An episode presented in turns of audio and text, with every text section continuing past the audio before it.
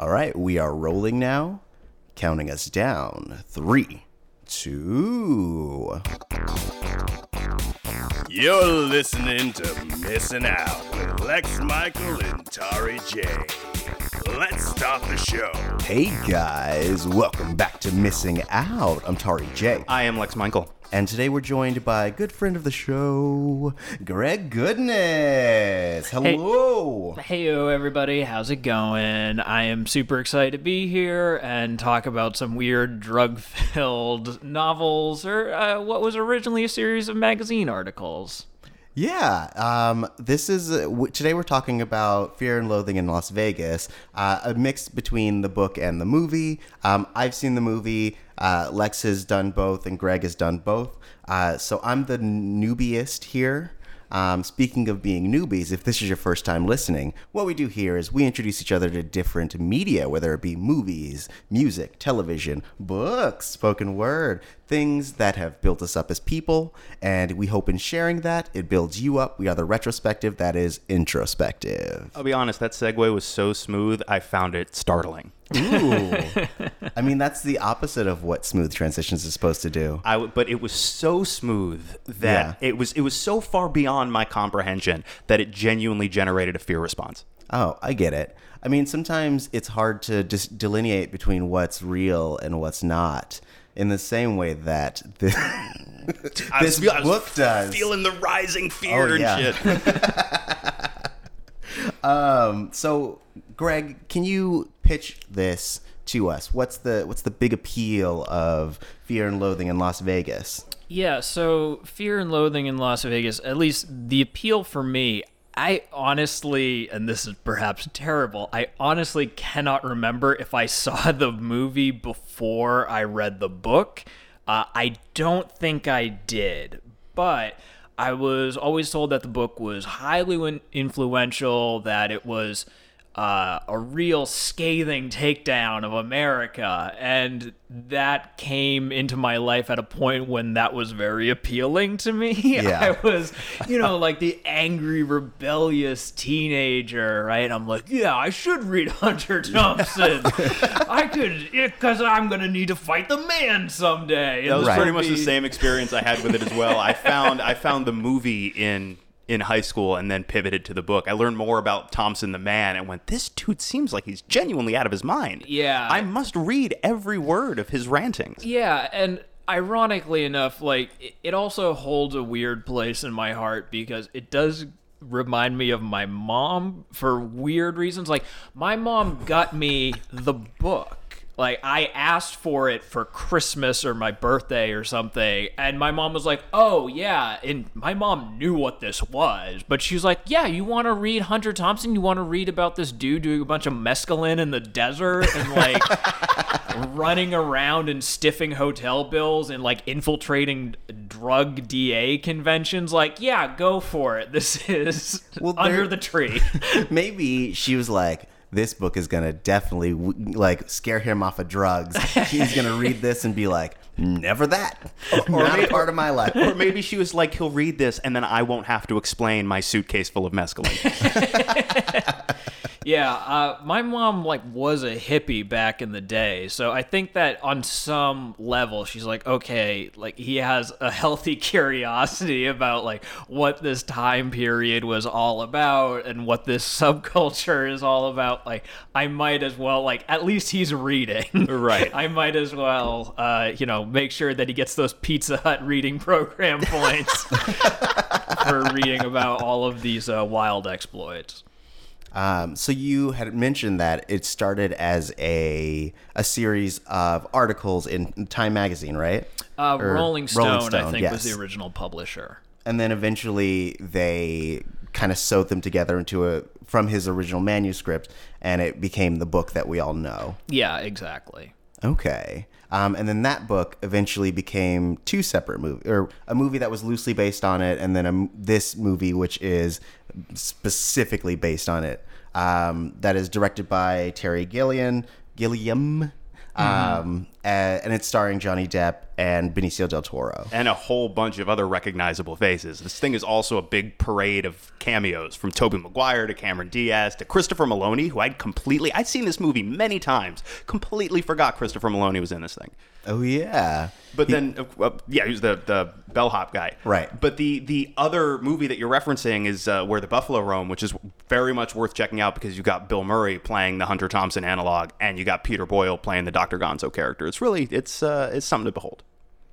Yeah, but it's weird because that never garnered as much fame No. as the actual Fear and Loathing uh, Johnny Depp movie. Yes. Um, for better or worse, I mean, it eventually became such a career defining movie for so many people. Like, I think Terry Gilliam, that's probably his most famous and like commercially successful movie. Uh, and Johnny Depp, like, is for again for better or worse uh, forever tied to the character of hunter thompson Yes, um, and you you talk about it being so successful, and it's interesting to track the movie's progression to read up on what its actual like box office legacy was. Because when it first came out, most people were like, "The fuck is this?" Mm-hmm. Like most both people who were writing about the movie and also people who were choosing whether or not to go spend their money on it. And in the time since, it's you're absolutely right. It is one of those movies that is so it's ubiquitous in it, like you know uh, Tari you and I were talking about how you hadn't seen the movie before but you were still very aware of a lot of direct references because of the way it's permeated pop culture since it came Right. out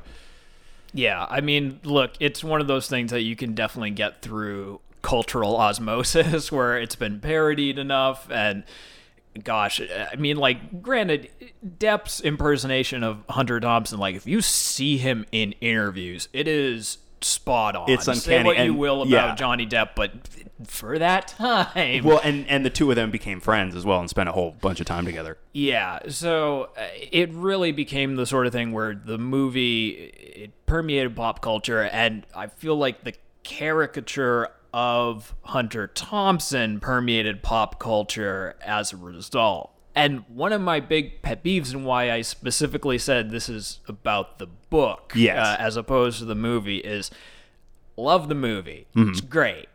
Uh, I think it largely misses all the most important parts of the book, or at least the tone of what, why it was important to me and why it has stuck with me for all of these years. okay so I guess before we hit those very specifically because I'm very curious Yeah. uh, c- could you loosely try to explain what the book is about Yeah, so the way that the book is framed is that Hunter Thompson was originally sent out to cover a motorcycle race in Las Vegas called the Mint 400.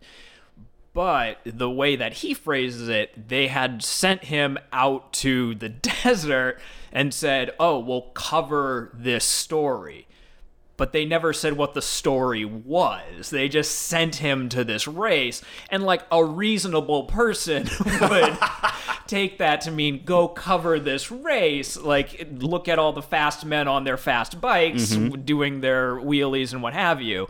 But Hunter Thompson said, well, since there's no story, I need to find one. And I need to decide what it is. I'm going to search for the American dream in Las Vegas what that morphed into is him taking a whole bunch of drugs Yep. with his lawyer and proceeding to basically burn La- Las Vegas as a city in every conceivable way like lying, cheating, stealing and uh, just being a general real card throughout the city, uh, burning locals and uh, the help and tourists and everyone in between. Uh, as he just consumes more and more drugs and does nothing to cover the actual uh, motorcycle race. right Uh, eventually, it, it sort of spins out where I forgot about all these sort of weird plot intricacies into the book, but like he gets called back out to cover another event, which he also doesn't really cover. He gets uh, asked to attend this drug DA convention in uh, Las Vegas, where he quote unquote infiltrates with his lawyer. Um, but really, it's it's a meditation on what it means to be an American and what America is at that very specific point in time. and that was part of Hunter Thompson's whole deal. Like that's what he would do pretty consistently, no matter what topic he was assigned. Um, I don't. In the edition of the book that I have, I believe it's in that one. There's a, a backup piece. Like once you get through Fear and Loathing proper, there's another piece he wrote. In a similar vein, fewer drugs, called "The Kentucky Derby is Decadent and Depraved." Yeah. and it is it is exact. It's the same idea. He was sent to cover one event, and the whole thing morphs into this scathing indictment of the state of America and what it means to be American and what it what it should mean, could mean, and how ugly and depressing it all is. Yeah, exactly. Uh, I mean, you can trace that throughout his career. That's the whole aesthetic of uh, what came to be known as gonzo journalism, which is, as a lot of literary critics will say, never fully replicated. Yeah. Was his specific take of going out to cover something and then finding his own way uh, through and, that. and with no pretense to journalistic objectivity whatsoever. Oh, it's no. it just becomes this completely first person, very uh, point of view piece, and then uh, he loads himself up with any manner of substance. And at what point does he fall in love with a chicken? It's the wrong Gonzo. Not the right Okay, Gonzo. all right. Okay. I I get see, you. I see what you're doing. Yeah, yeah. Took us a second to consider. I got it. No, I saw. I no, because I'm honestly that was a very real possibility. Like I can see that lost somewhere in the book. I'm right. I was like, did he ever get sexually attracted to a chicken at some point because he was on so many drugs? No, he had he waded through lizards in a lounge because he was on acid, but. Was it ever a chicken? No. So it, forgive me. It took a second. But No. it, right, it is not inconceivable. And you talk about uh, how the caricature of Hunter Thompson has become so known and so ubiquitous in pop culture. But you, he's not a, a guy that needs a caricature. He's his own caricature. Like everything you'd think the most cartoony, out there version of this guy would be, he was very much that guy. There's a on the on the Criterion release of Fear and Loathing in Las Vegas, the movie, there is a commentary track that he does. Uh, and it's him, and he's got, I think, an assistant that's there with him. But he'll be talking about the movie, and then all of a sudden there'll be a, a moment of silence, and then you'll just hear or some shit like that. Like dude's just making bat sounds on the commentary track arbitrarily. like that's who the dude was, and it was all it. I never for a second thought this is not completely who this dude is. Like it didn't feel like he was putting anything on. He was just that guy. Yeah. Uh, so I feel like this is a good time to drop down that spoiler wall, just so because I feel like we're gonna start getting into some details. And if you're a purist and you're like, I don't want to know anything about this movie or book, I want to go in as fresh and clean. I only want to know that Hunter S. Thompson's in it, which I think you're gonna be disappointed because he's kind of in it. He's got a little cameo. He's got a cameo, but uh, yes. So uh, while I give you time to get out, if you haven't experienced it or you want to experience it fresh, make sure to go on to iTunes and uh, hit that subscribe button to get this in your feed every Tuesday. Um, you know, and we're also available on Spotify, Stitcher. Google Play Store if you are looking for other places to get your content. Also, if you have a chance, go check out Greg's other podcast, Ships in the Night. Yeah, Ships in the Night. Uh, me and my co host Zach Wilson, we take fictional characters and try to imagine what it would be like if they bumped uglies. So it gets real weird real fast. Uh, not safe for work. Oh, for the love of God, not safe for work. but if you're feeling adventurous, then yeah, check it out. Uh, we paired Godzilla with Cthulhu and everything in between. So Ooh, I bet Cthulhu's the top. and uh, yeah, we've had we had Zach in here not too long ago. He talked about Clone High with us, and then we've both uh, been on Ships in the Night, which was a lot of fun. yeah. Yeah. Uh, So all right. check that out. Please do. Make Tari sure to- said it. Now I've said it, so it's it's reinforced. And like now, if you don't, like, we we encouraged you twice, and we're not going to be as polite the third time. That's true. You don't want to see him when he when he gets his knife and, and LSD. Oh boy, he's just gonna carve a Z in your forehead. The Z is for so watch um, all right, so the spoiler wall is officially down now. We've given you as much time as we can, and it's time to jump in to this banaus. Um, so you were saying that the what's wrong with you? That's how you say the word. Don't, don't all make right, fun of my right, speak, all right. You, you, speech you have it. Just, just take it. Take it. Um, so you were saying that you feel like the movie really missed out on what the book was representing and the core message of what Hunter was trying to get across. So what do you feel that is? Yeah, and it's ironic because it's the same trap that we just sort of fell into. uh, but whenever you talk about Fear and Loathing in Las Vegas and Hunter Thompson, immediately what comes up is, yeah, the character of like, "Hey, this guy did so many drugs, you know? Uh, and that is certainly a huge component of uh, what the book is about. Like, certainly, if you're counting the sheer percentage points of what is talking about drugs versus other things, like, the book is very much about drugs uh, and consuming way too much of it.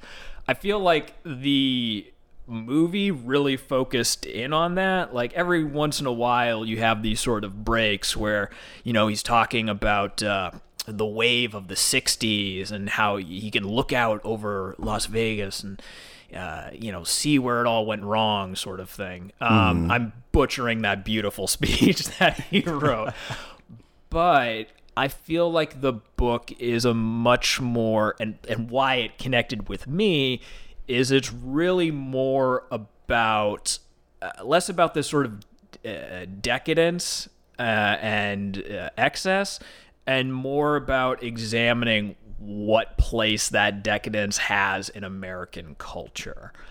Um, specifically, you know, this was coming at uh, 1970s, like the beginning of the 1970s. And you can tell throughout the book, Hunter Thompson is making references to this bygone era of the 1960s and how the world is transitioning out of what a lot of people thought was going to be this really radical movement of uh, free love and you know social liberalism and uh, sort of this utopian ideal of people getting together and you know breaking up the police state that sort of thing. And then as the 1970s roll around, you see, oh, we're going backwards. You know, there's this sort of counter uh, resurgence to the counterculture where now there's this far right movement uh, gaining steam.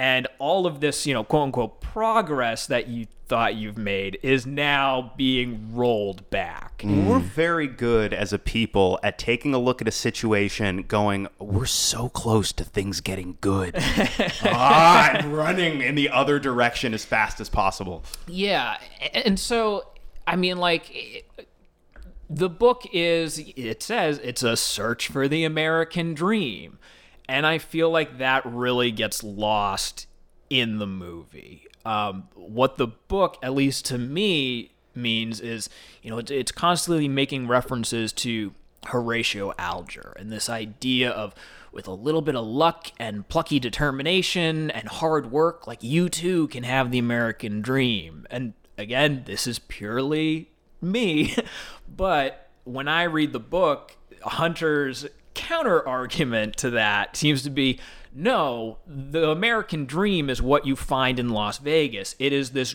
gross, like sheer decadence of gaudy excess and the idea that you know with just uh, if you can push your luck a little bit more. Like someday all of this stuff is going to just come to you. You're going to spin that roulette wheel and then this system of gangsters and corrupt police and politicians and weird systems beyond your control will somehow magically align and give you the future that you've always wanted.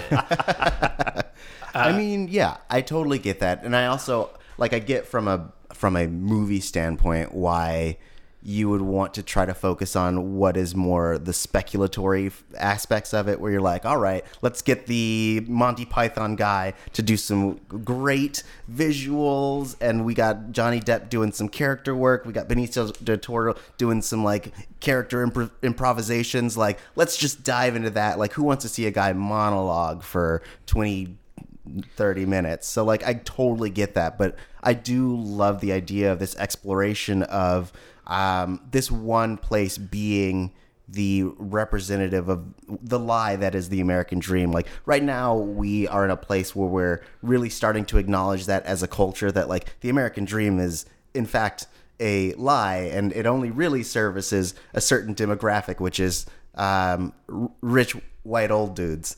Um, It's true. yeah, and so and that's and that's you get a lot of those characters in this like going to the movie. In the movie, you get to see a lot of those characters too. But those are the the moments when you're seeing people at their worst. Mm-hmm. Um, and I imagine like in the book, you get a lot more introspection about that. Yeah, I mean, the movie, the saving grace there is the fact that, you know, there's voiceover in that movie. So you can have these moments where, again, Hunter Thompson is given the giant speech about how he could see the crest of the wave and how it rolled back. Um, but it all feels so empty compared to the book. You know, like in the movie, again, spoiler, he's giving this grand speech of how the 60s have died out and, you know, the wave that he thought was going to carry them into the future is now done. And it's told over this series of like b-roll footage with people marching and flags waving and uh, people uh, working in the civil rights movement and that sort of thing Yeah. and it just does not stack up. It rings hollow. Right. You, can see why they focused on all the drugs and the craziness. Right. Because And it's like, what else are you gonna do? Right. There's a, a moment, one moment, and I think it's the one reference, the one explicit reference to Horatio Alger in the movie, and you talk about how significant he is, it was to Thompson and also to the themes that he laid out in the book. Whereas in the movie, all that gets boiled down to one almost context-free line where he says in the in the voiceover, he's like, "How would Horatio Alger have handled this situation?" But that's that's it. And again, it's all against this backdrop. I think it's when he wakes up with the Z on his forehead. It's all against this backdrop of, of chaos and destruction. And here's uh, the kind of the surface level version of what the consequence of all of this ends up being. But without, like you say, without taking the time to really delve into that. Although, to be fair, how do you go that deep without constant, either constant voiceover or long scenes of uh, Johnny Depp doing his character stuff, sitting across a table from somebody, just laying it all out and whatnot. Which now that I say it out loud, I would fucking totally watch. I mean, you say that you would, but uh, look, uh, Fear and Loathing functions great as a movie. It's thoroughly entertaining, it's a great time, and it certainly, I think, gives a lot of people. I- don't know if I would have known about Fear and Loathing if it weren't for that movie. Right. Right. So it's hard to knock it too hard, uh, but ultimately, yeah, it, it's just one of those things where, and it's such an asshole thing to say, but like, the book was better. Thank you very much. I mean, it just sounds like you have more time to really get to know the characters, mm-hmm. whereas in in the movie you're with them, but there's no point at which you like sympathize with them or even empathize with them because they're portrayed as these like these drugged up crazy people and it's hard to connect with crazy. And like i think in the movie the the only time i really was able to kind of connect with the duke character was when he's just like i'm just trying to sleep. Please stop doing what you're doing and let me sleep just two hours. And i'm like yes we've all been there. We've all had a, a crazy friend who doesn't take their their drinks or their drugs really well and you got to babysit them but you're just trying to like you know sleep off your own stuff. Um, and i think that's the most hashtag relatable part um, of the movie but i imagine like sitting there with this book and and kind of understanding everything from Duke's perspective or Hunter's perspective, whomever you would like to believe is the perspective is from. Because guys, spoiler alert: Duke is Hunter. um, who? So being able to really get this idea of who he is and how depraved he feels like Vegas is and and you kind of get to dive into why he's doing the drugs which is to escape from the world that he lives in. Yeah, I mean, look, I, I'm an alcoholic. Like, you know, don't I, I am fully aware of the idea of you're not supposed to assign like, oh, well, I drank because of this reason, or I did this because of it. But Yep. in the book, you definitely get the impression that like oh this isn't some guy who just loves doing drugs because he can and because it's fun like the world is so horrible and mm-hmm. so terrifying when you frame it through the lens of Hunter Thompson Right. that is kind of like, well, could could this weird acid trip that I'm on be possibly any worse than the reality of what the situation is? Yeah. Uh, it does definitely seem like a coping mechanism in that sense, and you get that impression in the book, Right. less so in the movie. But that worldview, that horrifyingly bleak worldview that you describe, obviously that factored into ultimately his decision to commit suicide. The timing of, I believe, wasn't it right after I think Bush got elected the second time? Yeah. He just decided, fuck this, and shot himself. Yeah. Which sucks because, you know, a lot of people will say that, oh, well, Hunter Thompson, that's really, he's known for this one book. I mean, maybe you could argue Hell's Angels, but even if you read his subsequent follow ups and, you know, short stories and Fear and Loathing on the Campaign Trail, 76, like all of this stuff, uh, that worldview still permeates everything that he does Absolutely. and it's a really brutal examination of what it means to be an American and what America is. Um, so it's really tragic that he did take his life. I mean, granted, that's probably how he wanted to go, so more power to him. But for me, I definitely wish that that was a voice that was still in the world. Oh, can you imagine? Like just writing about what the country's become now compared to all of the things that horrified him then. Oh Jesus, yeah. I mean, oh, God, what would this is such an old man conversation to be having? But can you imagine what Hunter Thompson would have to say about this Trump fella? My God. Well, I mean, I mean, he. So uh, recently, I was watching an interview with uh, Kamala Harris and Trevor Noah, and they were having basically the same conversation about Tupac, where like he was also very socially active, and his uh, music reflected that, and he was taken at such a young age that like you could imagine what both his influence over the time, but also like, can you imagine CEO Tupac where he's like, "Yo, gotta get them, gotta get them G's so we can support the community," like Yeah. shit like that. Like, the it's the same conversation. It's that like these these people who I would say are almost too brilliant to exist in this world of dummies.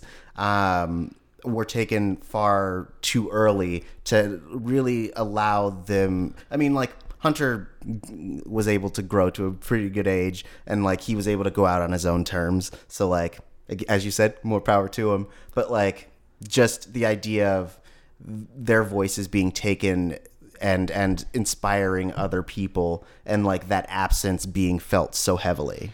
I reread the book specifically for this prepare, and I was blown away. I was like, oh, all of this is still horrifically relevant because you know we're coming off the guys not to get too deep into politics here but we're coming off the heels of barack obama as president like that idea what hunter describes of this sort of optimism this idea that we were winning that we were right and we didn't need military force. We were going to take over the culture uh, without it. That definitely you know, I remember when Barack Obama was elected, and I had that feeling. I was Yeah. like, "Fuck yeah, this this country's turning around." He's right. We can. yeah, exactly. We're gonna go ahead and get some real liberal policies and help everybody in America, and oh man, it's gonna be great. And now, obviously, within the wake of the past four years, you see, oh my God, there is a brutal backlash we to got that. far too close to things maybe being good, and it frightened everybody. Yeah. Yeah. And Well- now we are in a reality that is arguably more horrifying than any sort of acid trip that you could ever conjure. I mean, yes, there's a lot wrong right now. I mean, but like we we often talk on this podcast about progress being a wheel, um, and that like there's always a a part of the wheel, a wheel that is moving forward, but there's always a part that's moving backwards. And so like part of the progress that we received during the Obama era, um, some people felt like they were rolled over by that wheel, and so now they're trying to pull it back. And and I think that like there's only so much damage that can be done in this amount of time. I mean, and and people are still fighting. Like we we got rallies at all the d- concentration camps and stuff like that. So like, um, it's not as if that hope has died. It's just that like it's a it's a harder fight right now. Well, it's a fight that I think there's a lot of frustration, like Yeah. the same kind of frustration that you could argue Thompson felt. Oh yeah. Where it's just like, well, if this is reality, like, fuck it, let's get weird. Let's just try to ride this out and see what this all means. Right. And I feel like that's one of two tacks you can take, right? And that's we talk about relatability. That worldview, whether I like it or not, is something I, unfortunately I tend to share. Um, yes, that, but also having to make a decision between giving into that or just riding the what, the crest of the high and beautiful wave and whatnot, buying the ticket, taking the ride. Uh, but there's a there's a moment uh, in the movie. There's a line that I think about all the time for for a number of different reasons. But he's creeping out of the motel room that they've destroyed. He's got they've got all these unpaid room service bills, and he leans out of the door, and his voiceover says, uh, "Panic! It crept up my spine like first rising vibes of an acid frenzy." And I feel like, in terms of relatability, like that's my mantra for fuck's sake. Like I think about the world and the way things are through, uh, unfortunately, a similar prism, and it's it's a constant state of that feeling. It is it is that all the fucking time. So I applaud this dude for pivoting in the other direction. That's what I feel like we should all be so lucky. We should all have our own suitcase full of mescaline. Can I have a t- Turi? Let's split a suitcase of mescaline and go to the desert. I'm good. I'm gonna use. I'm just gonna stick to my coffee addiction. Um, that and cake. Those are my those those are my mescaline. yum yum yum. Um, I guess we also you uh, Lex Michael had mentioned that you've been super into this stuff since you were in like high school. Uh, yeah, and I I found the movie first because by that point it had become uh, you know very big big cult following behind the thing, and I was in a uh, phase where I was like, okay, what are all of the big movies that like fucking college kids are really into right now? Mm-hmm. So I checked that out, and from there I went, okay, this dude seems interesting. There's a bunch of you know like lines like the one I just threw out, movies full of stuff like that, and I like the way he used language jumped in, read Fear and Loathing, probably while I was supposed to be doing something else at school. And then from there, I read uh, what Hell's Angels. I, I looked at a lot of the short stuff. I got after he died, they released. Uh, I think it's called Kingdom of Fear, which is a collection of a whole bunch of other shorter pieces. So I read through that, and the dude was just so bonkers unique. Like it was the subject matter that I found myself really gravitating towards, of course. But this dude approached it like we've been talking about, like nobody else. All right, talk about uniqueness. After he died, per his request, uh, Johnny Depp and a bunch of other people got together, threw a ton of money at essentially building a monument uh, in the shape of his own symbols, like the Gonzo fist with two thumbs, I think it is. Yeah. They build a monument to him in that shape, fill it with his ashes, and then attempt to launch it into space. Yeah. That was his request. Like that's the type of dude this guy was. And again, like we we are lacking for yes, of course, voices like his, but also people that are that fucking weird, just unabashedly fucking strange. I want to fill a suitcase of mescaline with my ashes and launch it into space, Turi. All right. I mean, I Final think request. This is a legally binding podcast, by It's the way. true. Like fire me out of a cannon, blow me up, something like that. All right. I mean, I think the technology is there. We could get you up. I mean, do you need to stay in space? Because I get a weather balloon and just like straight up. I feel like we should try it. Okay, die. I'll well, I'll, I'll give you a foot, and we'll do a trial run. I'll give you a foot. We'll burn my foot, and then we're gonna give it a shot. And if it comes down, I'm not giving you my other foot. You think Thompson would have done trial runs? Nah, you got a one one attempt. I'll be honest. I feel like 50-50 He would have done trial runs. Nah, he's just like, let it go. Do, do what you got to do, baby. Yeah, that was his exact uh, voice. we can all. That was the last line of the book. Spoiler alert: is let go, do what you got to do, baby. yes. If you flip to like through a couple of blank pages, just says dab. like one word right in the middle. I. What's interesting for me though, like going back, is you know so much was uh, taken from this and sort of spun out and um, d- morphed into its own sort of monster. Like I would feel like we'd be remiss if we didn't talk about like this idea of Thompson. It is kind of toxic, right? like I don't think necessarily Thompson is someone that you want to put on a pedestal by any means. Um, and I think that a lot of people who have are sort of missing the point. Yes, Right. I, I do want to clarify in this moment. When I say I, I share aspects of his worldview, it does not extend to burning things and harassing people. Yeah, I mean, that's always like the really fine line to walk is uh, uh Hunter Thompson by all means an account is a really terrible person Yeah. throughout this book. Um and if like you had to deal with him, you know, if you were the poor valet who was dealing with this guy, it would be an absolute nightmare. Um but again, that's part of what made him appealing as a teenager. I feel like was this guy was like, yeah, fuck it, fuck the rules, and uh, just push our luck as far as we can, and I'm gonna ride out the system as far as I can. So it's also it's a weird thing for me to be uh, so in awe of this book and of this voice and yet to feel like a total coward and poser and uh, very much not that person in my real life. Well, I mean, we as people really love the charismatic asshole, especially like in this phase. uh, We have a lot of them in our general media. Like, I would say that people will say that we're quote unquote in the golden age of television.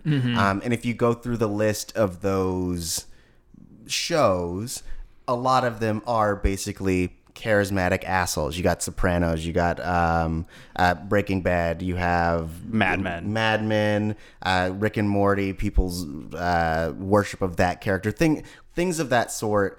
Um, are very much in the zeitgeist, and it, it's something that we as people are attracted to because it's the idea of this person that we wish we could be someone who could just do whatever they want whenever they want damn the consequences Right. And a lot of these folks, like you say, like like you run the risk of doing with Thompson, largely missing the point. These are very much not people you want to emulate because they're they're monsters. They're charismatic and fun to watch, but the behavior they exhibit is truly, truly, truly monstrous. right but it's also that like someone can be a pe- not a piece of garbage but like someone can be an asshole and also have a brilliant mind and that's always the struggle that we uh, have to face there's there's this idea of like the brilliant jerk um, someone who's like super great at their job um, or great has this one specialty but you have to deal with them be, uh, even though they are such a pain in the butt um, and it's it's a thing that like I think that uh, in in professional environments the the reality is that they lack the soft skills in order to be amongst other people. Um, the soft skills being like how to manage, how to uh, work within the system in order to make change, things of that sort. Um, so ultimately, those things that we revere are actually a lack of um, skills that we undervalue. Yeah. I mean, it's funny that you bring up Rick and Morty because I feel like there's definitely sort of that same I don't know what the right word for it is, but man, like the fan culture of Rick and Morty, I think you could argue is uh, one of the more toxic places in the pop culture realm right now. Yeah. And certainly like if you uh, look at what Hunter Thompson represents and what people immediately think of is, oh yeah, a guy doing a whole bunch of drugs and like firing off guns in the desert. Like, there's definitely a crossover there where I'm mm-hmm. internally conflicted that I love this book, I love this worldview, but also I would never do any of these things. Right, and I think and a lot of I, I, maybe I'm a terrible like poser for saying otherwise, and there's someone out there listening right now. It's like, fuck this guy. He's saying that he likes Hunter Thompson, but he also wouldn't do a bunch of acid and threaten to stab a waitress. Like, fuck him, you know? please don't take that person's point of view into regard. Like that is the epitome of like toxic fandom. And that's that's those are the people who don't understand nuance and don't understand that like these people aren't idols. They're not someone you put on a pedestal. They're someone who might represent an aspect of who we are. But like even the the Rick and Morty thing it's like they represent our our um like our id and our super ego like we're the in between Right, and this this too is not uh, necessarily the case with every potential uh, charismatic asshole character, but especially in the cases of both Rick and Hunter Thompson in particular. A, you don't want to be these guys because they're monsters, but B, you don't want to be these guys because in both cases they are dealing with nonstop agonizing existential crises and and this is the the the book and the movie i believe both open with that quote uh, he who makes a beast of himself gets rid of the pain of being a man and so the only way they can cope with how horrifying and agonizing their every moment is is to exhibit this behavior so why would you want that for yourself love yourself more shoot higher yeah seriously also if you're mad at greg because he sees both sides of Hunter Thompson, hey, shut the fuck up. Fight me. I'll kill you. At at them. Don't yeah, at yeah, me. yeah. Um, at me. Turi J. That's T U R I J A Y. You're taking a very Hunter Thompson approach to this, saying like, "Send the swine after me. I'll gut you like fish." you know. Uh, yeah. Yeah. I don't. It. It's real, and even you know, as a teenager, I- maybe I didn't fully see the cognitive disconnect there. But I had this. I was a good boy, you know. I got straight A's, and I, you know, did all my schoolwork, and I didn't mm-hmm. touch drugs, and you know, whatever. So it's really weird that I was so attracted to this. And maybe even now, like I still have my doubts where this is something that I absolutely love and I think it's great. What if it's not? what if I am a terrible person and Hunter Thompson is set a terrible example? Like I I don't know. I Uh, mean, I get that. I feel like that is Catcher in the Rye for me. Hmm. When I was in high school, I was like, "Oh my gosh, Holden gets it. Everyone's a phony. Yeah. like, uh, man, everyone's a piece of shit." And it's like, and now as a grown up, I see that he was a guy who was struggling with a lot of things, and uh, he was the phony. Yeah, he was the asshole in Right. all of this, right? Um, and also, that book caused some guy to kill John Lennon. Was it? Or yeah, Yeah. yeah. yeah. Um, so I have that same struggle. And Lord knows, I'm sure plenty of people read Fear and Loathing in Las Vegas, or more likely watched the movie, and Mm-hmm. they were like, "We're gonna get twisted on drugs and go big in Las Vegas," which is like, I feel really antithetical to the point of the book because you know people. It, Las Vegas does present itself as that. It's like, hey, guys, they leaned into that entire image. yeah. Was the idea of like, hey guys, what happens here uh, stays here. Um, but man, Hunter Thompson really nailed it on the head where it's okay, there is a very specific set of rules to this town where they love a drunk, but the second you step out of line, like your ass is going to jail Right. for 20 years. Um, and it's still very much like that. Because when I went to Las Vegas uh, for a couple of times, uh, I still very much had all of this fresh in my memory, you know, Hunter's account of it. And man, it is still like that 110%. It's this illusion of having a good time, an illusion of cutting loose, but it is all very structured and all very leading you to part with your money and you can have a good time as long as you are within this set of boundaries. Um, and that I think was what was so oh God, that's what what made the book so satisfying is you're seeing someone break out of these conventions. Uh, which I, I think we all want to do within our lives, right? We all have these conventions that we're forced into and these systems that we're supposed to work within. Yeah. And here was this guy who's saying, I'm going to burn it all to the ground and I'm just going to be so weird that they won't know what to do with me and I'll be able to get away with it that way. It's, man, it is still a book that uh, it keeps me up at night, you know, if I think about it too much because I have to examine my relationship to it. Right. You're talking about this this idea of like death of the author kind of thing. Like how do you separate your relationship with the book to your relationship with the the author? Like totally classic classic tale as old as time, Beauty and the Beast. Um beauty being the message and the beast being the author, you see. It's an apt metaphor. I dug it. Yes, thank Yeah, you. yeah. I appreciate it. Lex is always so disapproving, so that I have to second guess myself.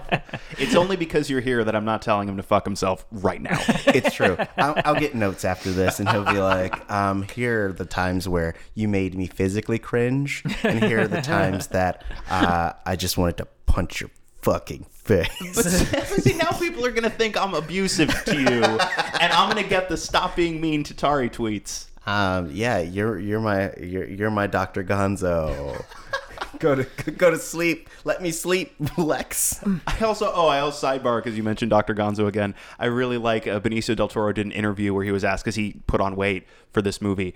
Uh, he was asked, you know, what did you do to get yourself in that kind of physical shape? And he goes, donuts. As it is that simple. He's just like a couple of donuts every meal, I had heard that he did 16 donuts a day. something like that. Yeah. yeah. And it shows in that movie. Boy, howdy.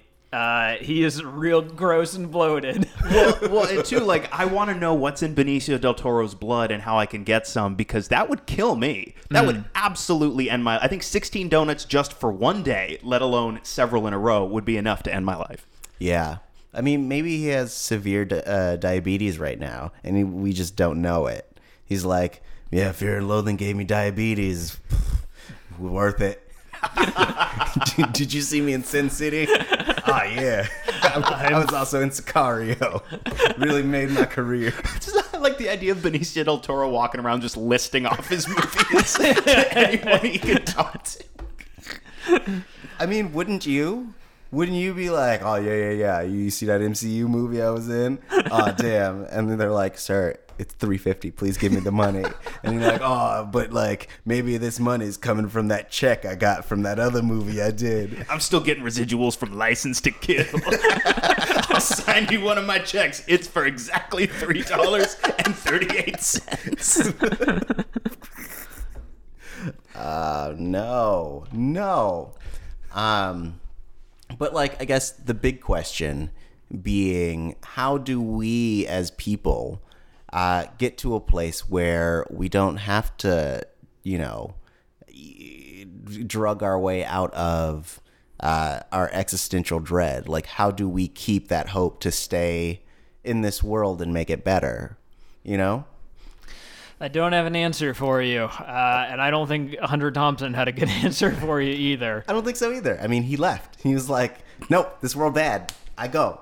yeah, exactly. Yeah, but like, so I mean, how do we? How do you guys as individuals uh, find the strength to just keep existing in a world that, on on on from day to day, feels like the worst and the best? Oh man, um, it's tough for me because also my uh, political worldview isn't the same as it was when I was thirteen. You Yeah. know, uh, you tend to think that there's this very black and white line of uh, you know right versus wrong and that sort of thing. But as you get older, things get more confusing and complicated.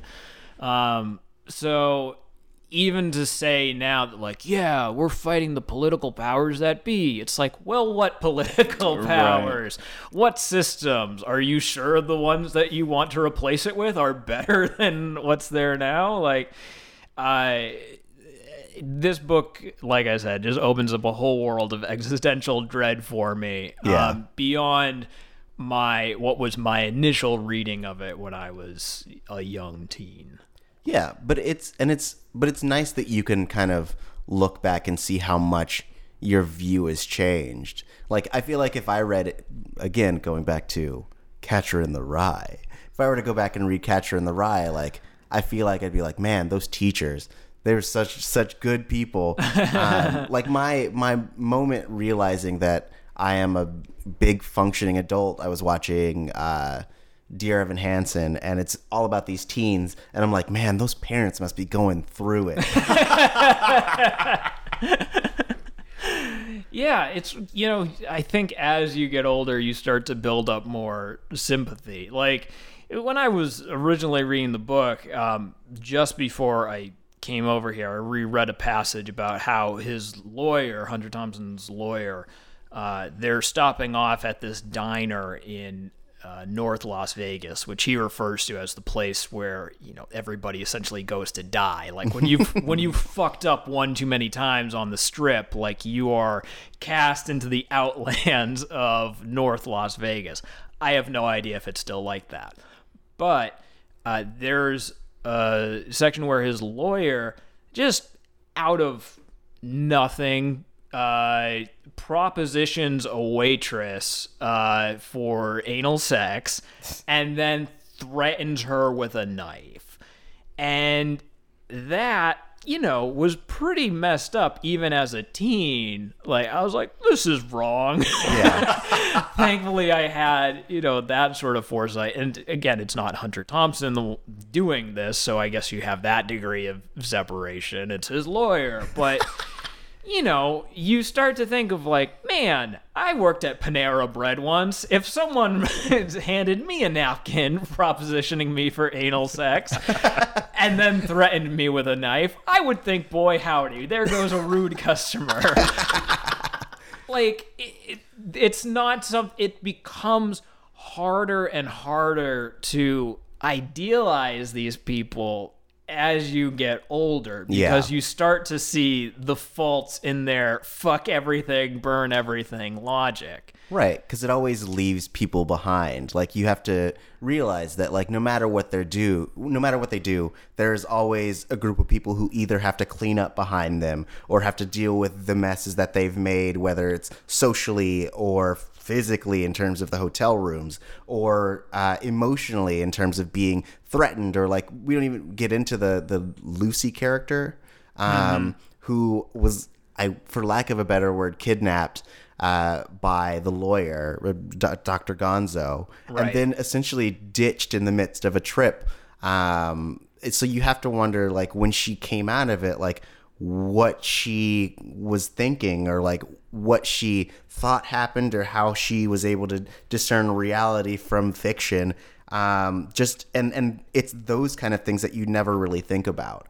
And it's those type of pieces that you have to start realizing that like everything you do uh, for better or for worse affects other people. Unless you live in a cave alone then everything you do only affects you and you'll die alone um, But you notice that too. I mean, I, I feel like I'm noticing in ways big and small, even in very slight ways, people are chucking out the social contract in greater and greater numbers, right? Not really having situational awareness of how their behavior is affecting other people. And I feel like that, like we were talking a few minutes ago about how do you day to day looking at the world and seeing how things maybe aren't super great right now, how do you cope with that or what difference can you make on a personal basis? And like what okay so what can i do today? Obviously go vote when the time comes but every day i can try to be as aware as possible of who is around me and how my behavior if if my behavior is uh, negative or problematic in some way,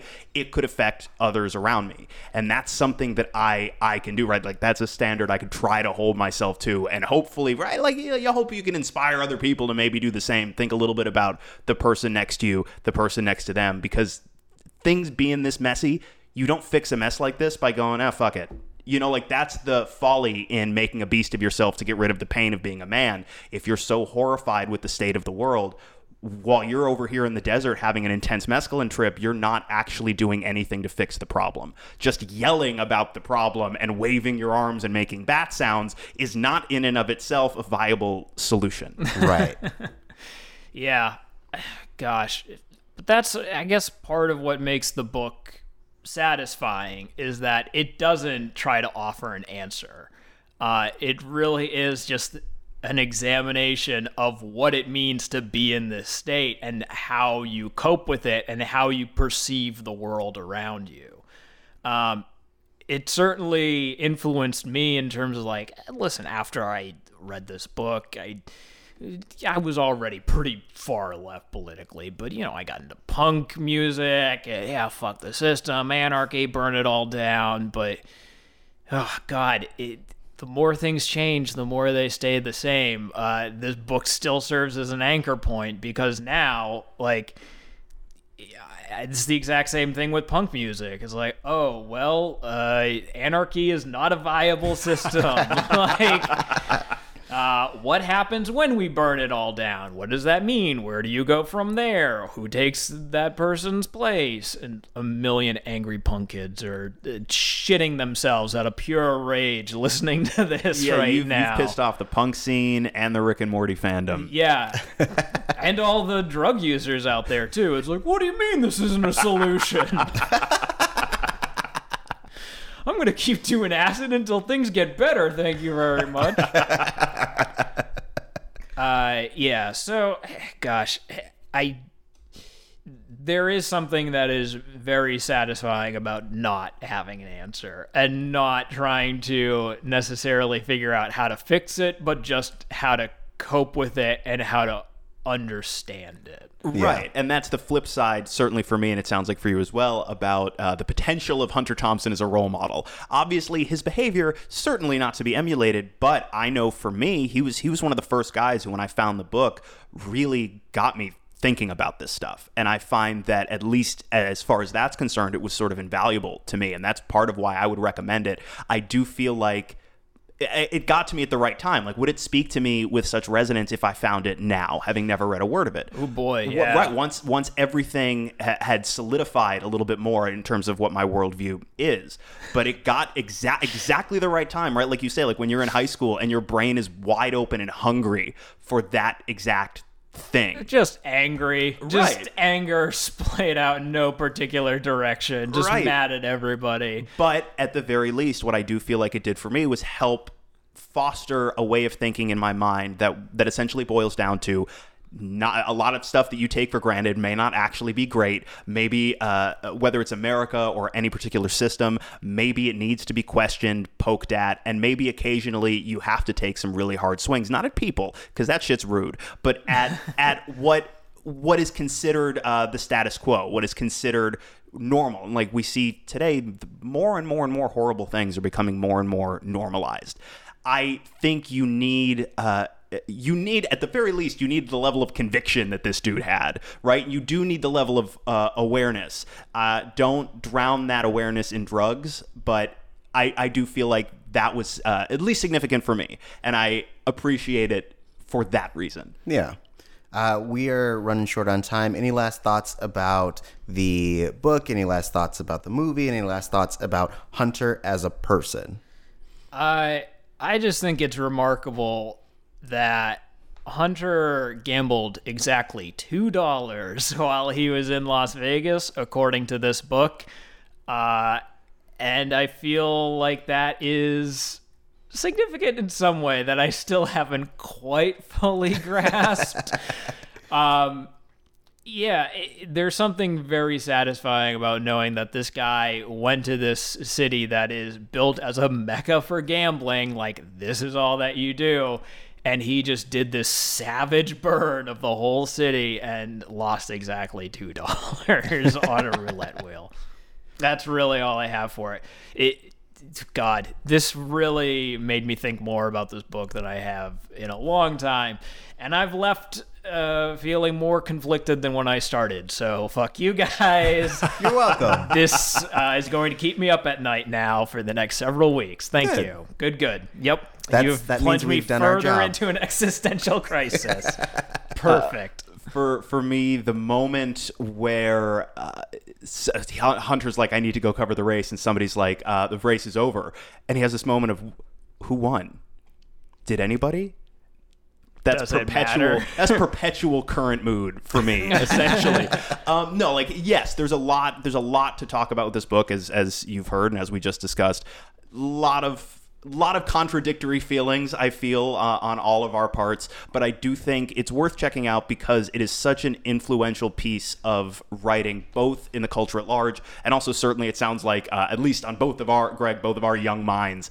Um, just one of the most unique voices there ever was in journalism, and I think it's it's incredibly unlikely, all bordering on impossible, that we are ever going to get another one like that again. Yeah. Um, and this being my first time seeing the movie, it made me really want to dive into more of Hunter's life and, and his writings and, and kind of explore the world through his eyes. Uh, I mean, the movie itself is it's a, a visual uh, feast in terms of like all the psychedelics and things of that sort. Big lizard people. Um, yes, it's it's bonkers. I'm I'm I would be interested. Originally, they wanted to do it as an animated feature, uh, and then they were like poo poo on animation, and it ended up live action. Which is, uh, by the way, like something you get in the book that you don't get. Uh, depending on the edition of the book, that you don't get in the movie is all of that super crazy uh, Ralph Steadman. Yeah, Ralph art. Steadman art. Right. And now that you mentioned, like they could have done that as an animated movie. I I want I need this. You know what I mean? Like we're, they made two, and I feel like that was 1998. You know, we're we're far enough removed from that that I feel like we're we're due for a Fear and Loathing reboot. Yeah, it's 20 years ago. as a guy- it'll be their Spider Verse. Uh, I mean, yes, that's what I was saying. Is like I would love to get that rendition of it, but exploring a little bit more of the subtext of it. I think with the animation, you can do a little bit more of the voiceover and internal thoughts that you would get with the book, and and kind of like the specific perspective that uh, Hunter S. Thompson brings to it. So, like, if they ever consider doing this again, I know you're listening, Hollywood producers. Um, please consider this because it would be amazing. Um, so, I highly recommend checking it out. It's on Netflix if you want to watch it. Um, the book is on all major platforms. You can get it on Amazon. You can go to Barnes and Noble, which still exists or doesn't. No. What's the one that still exists? Barnes and Noble still exists. Okay, for that for one. another minute at least. Yes. Um, I was thinking of Borders. Borders is dead. Um, so you can get it at Barnes and Noble. Um, just Google it. You'll find it. Guys, steal a copy. Hell That's what yeah. Hunter Thompson would do. Totally. and then get busted for petty theft and have it go on your permanent record and now you're a felon and can't get a job anywhere this is the kind of conflicted feeling that i'm talking about right well, because the world has consequences. Like if if I mean if we, if you wanted to, we could do a whole nother podcast about Hunter S. Thompson doing the things he did as a man of color and how the book would have been two pages because he would just be in jail now. Oh, yeah. Um, so all of his things would have just been letters from prison being like, "It's hard in here," because it is. Um, but that's another podcast we can have. Like the world in, in as a as in large has consequences, and sometimes some sometimes uh, you have to come to terms with that. And the fact that like you can't always do what you want, or you can't always do the thing that you think is cool because ultimately it may end up being the worst thing for you. what a fucking bummer podcast that we told people like we're gonna be talking about fear and loathing in las vegas and by the end of it all three of us are sitting around a table like you know con- uh, actions have consequences you guys Yeah, we're fucking grown-ups, bro. Hunter Thompson really should have paid his taxes. It's like, uh, yeah, God, what a nightmare. Uh, try to try to be courteous, everybody. this what that's what I got. Um, all right, well, Greg, thank you for joining us. Thank you so much for having me. This was a blast. Yeah, this has been a very, uh, very. This has been a pleasure. That's how the, that phrase works. Um, where can people find you? Uh, you can find me on the tweets at Greg Goodness. Uh, like we mentioned earlier, I'm also the co-host of a podcast called Ships in the Night, where we take fictional characters and make them bump uglies and talk about what it would be like when they hooked up. Hell yeah. Um, Lex, where can people find you? I'm on Twitter and Instagram at the Lex Michael. And you can find me at Turi J, T R I J A Y. But most importantly, you can find this podcast at Missing Outcast, M I S S I N G O U T C A S T. Thank you for joining us this week. Thanks again, Greg. Thank you. Uh, come back anytime. Uh, and until we talk to you, which will probably be next week, this has been the retrospective that's introspective. And now you have a new perspective that we're very sorry for.